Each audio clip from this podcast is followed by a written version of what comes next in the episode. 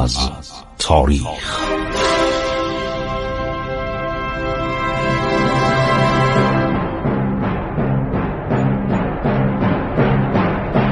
کاری از گروه جوان و اندیشه رادیو جوان.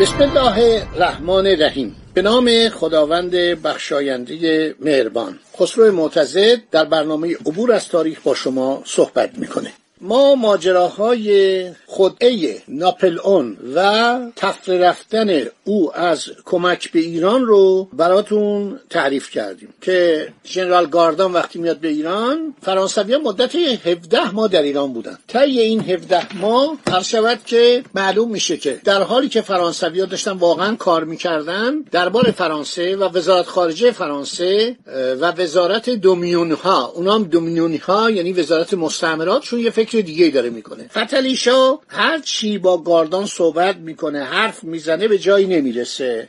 و بالاخره قرار میشه که اینا از ایران برن. موقعیت دربار ایران در این موقع خیلی نامناسب و بحرانی بود. حالا انگلیسی ها اومدن در کجا؟ در خلیج فارس. ماژور سرگرد. ماژور یعنی سرگرد. انگلیسی ها میگن میجر.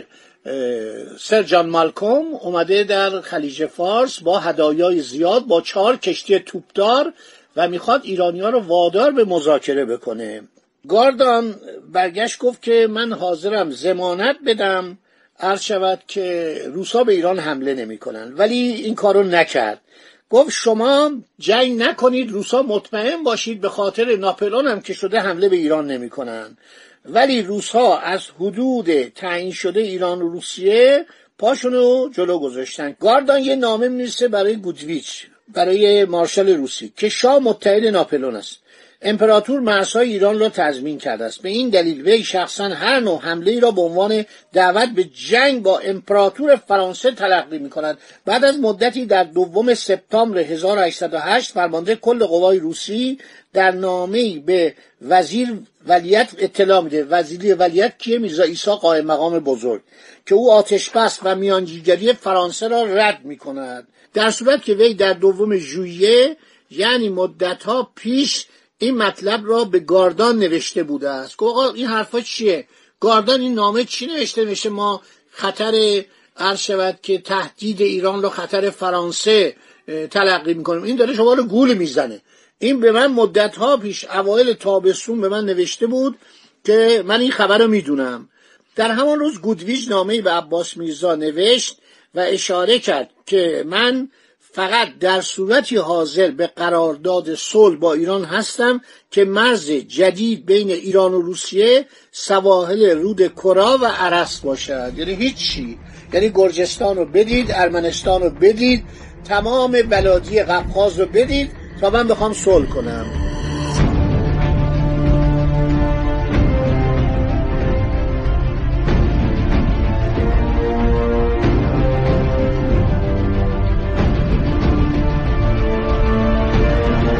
در نهم سپتامبر 1808 هنوز گاردان نرفتا گودویچ نامه دیگر به این مضمون به سفیر فرانسه گاردان نوشت.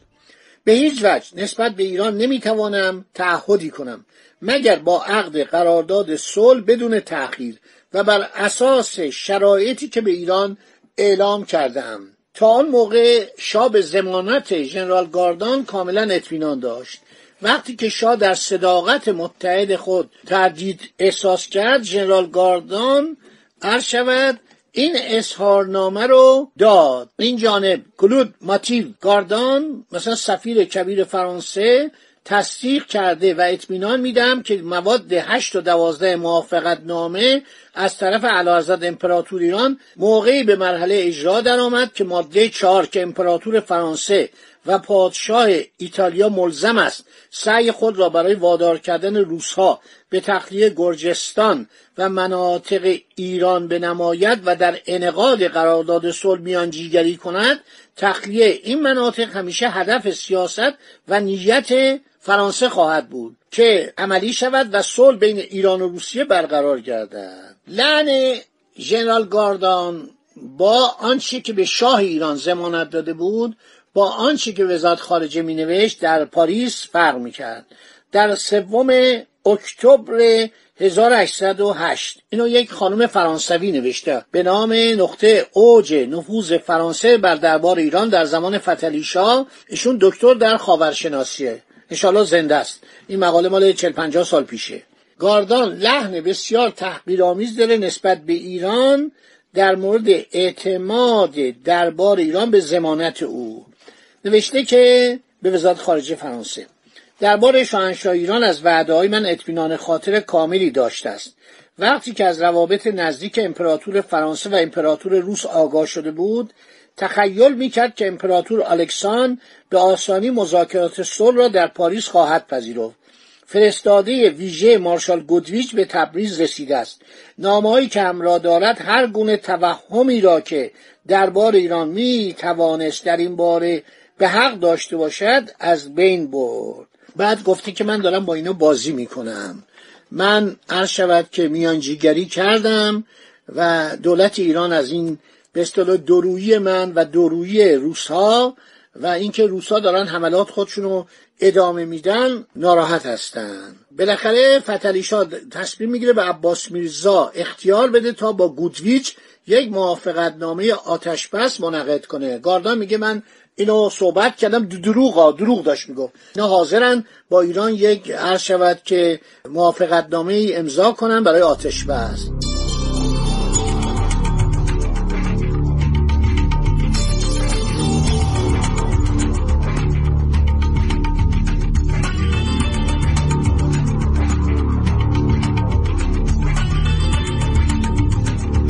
لاژار افسر فرانسوی که مأموریت خود را به علت کسالت نتوانسته بود عملی کند از طرف گاردان مأمور همین کار شد.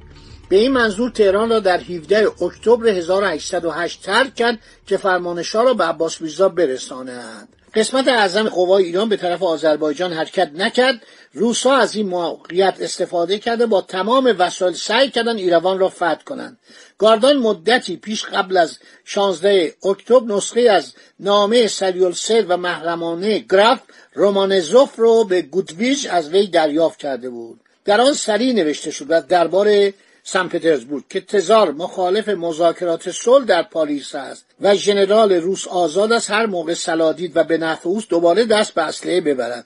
چون ایرانیا از دولت فرانسه خواسته بودند که سفیر عرض شود که ایران بره فرانسه با سفیر عرض شود که روسیه در دربار پاریس دربار ناپل اون با وسادت دولت فرانسه بشینه مذاکره صلح بکنه.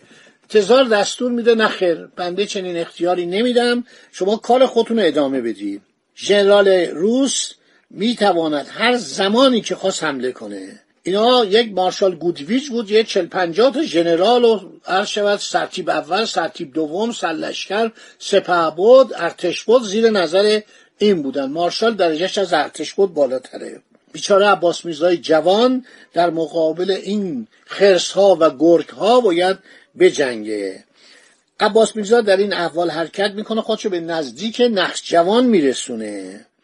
سردار ایروان با سواران خود که در اوایل اکتبر از روسها شکست خورده بودن به ولیت ملحق میشه. سربازان روس در روی تپه نزدیک قرابابا مکان سوقلجیشی خوبی به دست آورده بودند و سربازان کمکی دیگر روسی نیز با آنها پیوستند.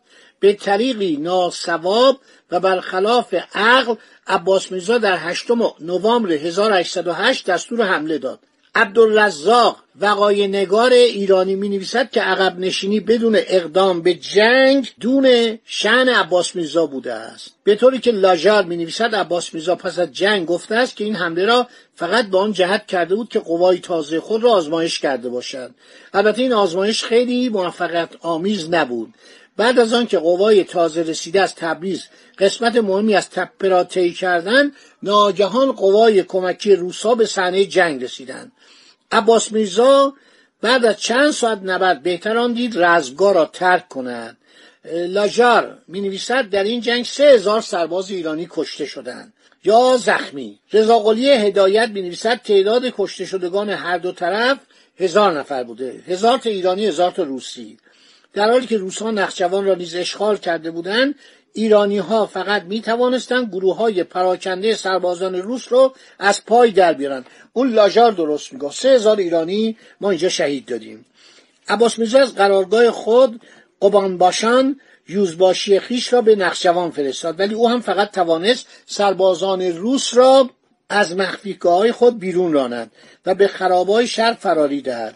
چون او بدون توپخانه نمی‌توانست موفقیتی کسب کند. این همون توپایی بود که فابیه داشت در اصفهان میساخت و خیلی دیر به صحنه جنگ رسید. لاجار وقتی به اردوگاه رسید اواسط نوام بود. پیامی از گاردان آورد بدین مضمون که در اروپا رسم است وقتی فرستاده یا سفیری در راه است که می‌خواهد درباره صلح مذاکره کند باید دست از خصومت بردارید و جنگ را متوقف کنید. میرزا بزرگ یک بار دیگر در مقابل لازار درآمد و گفت شاه کاملا به گفته ژنرال گاردان اعتماد کرده و بدین دلیل کمترین آمادگی ما برای دفع حمله روسان نداشتیم. از پذیرفتن سفیر انگلیس نیز خودداری کرد. بیش از هر چیز گاردان افسران فرانسوی را از شرکت در جبهه جنگ ممنوع کرده است. خب اینا مربی بودن اینا مربی توپخانه بودن مربی خمپارانداز بودن اسلحه بودن. هیچ کدومو گفت نرید تو جنگ. ما با دولت روسیه جنگی نداریم. اینو گاردان میگه. متحد ماست ما الان علازت ناپلئون علازت الکسان با هم صلح کردن و رفیق شدن. شما در جنگ شرکت نکنید. در حالی که لاجار نزد گودویج رفته بود عباس میرزا از قرارگاه خود مراجعت کرد. در 24 اکتبر 1800 قاصدی از تهران فتلیشا فرستاد. با این پیغام که ولیت فقط می‌تواند شهر خویا به منظور مراقبت خطوط دشمن ترک کند. در همین زمان از دربار ایران چند نامه به فرانسه فرستاده شد.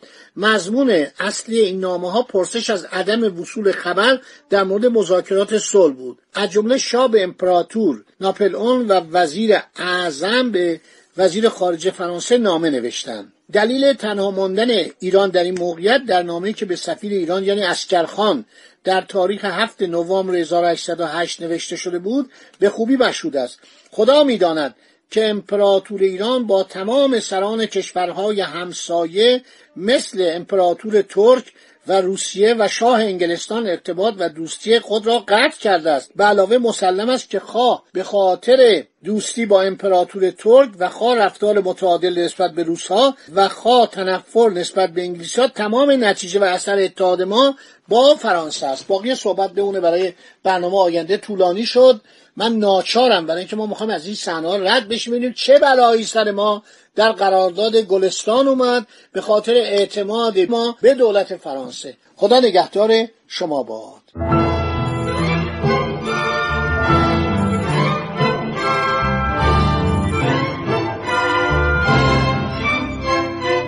عبور از تاریخ.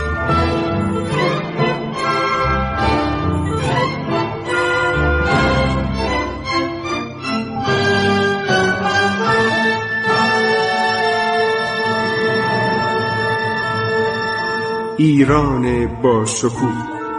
سرگذشت ایران ما به روایت خسرو معتزد.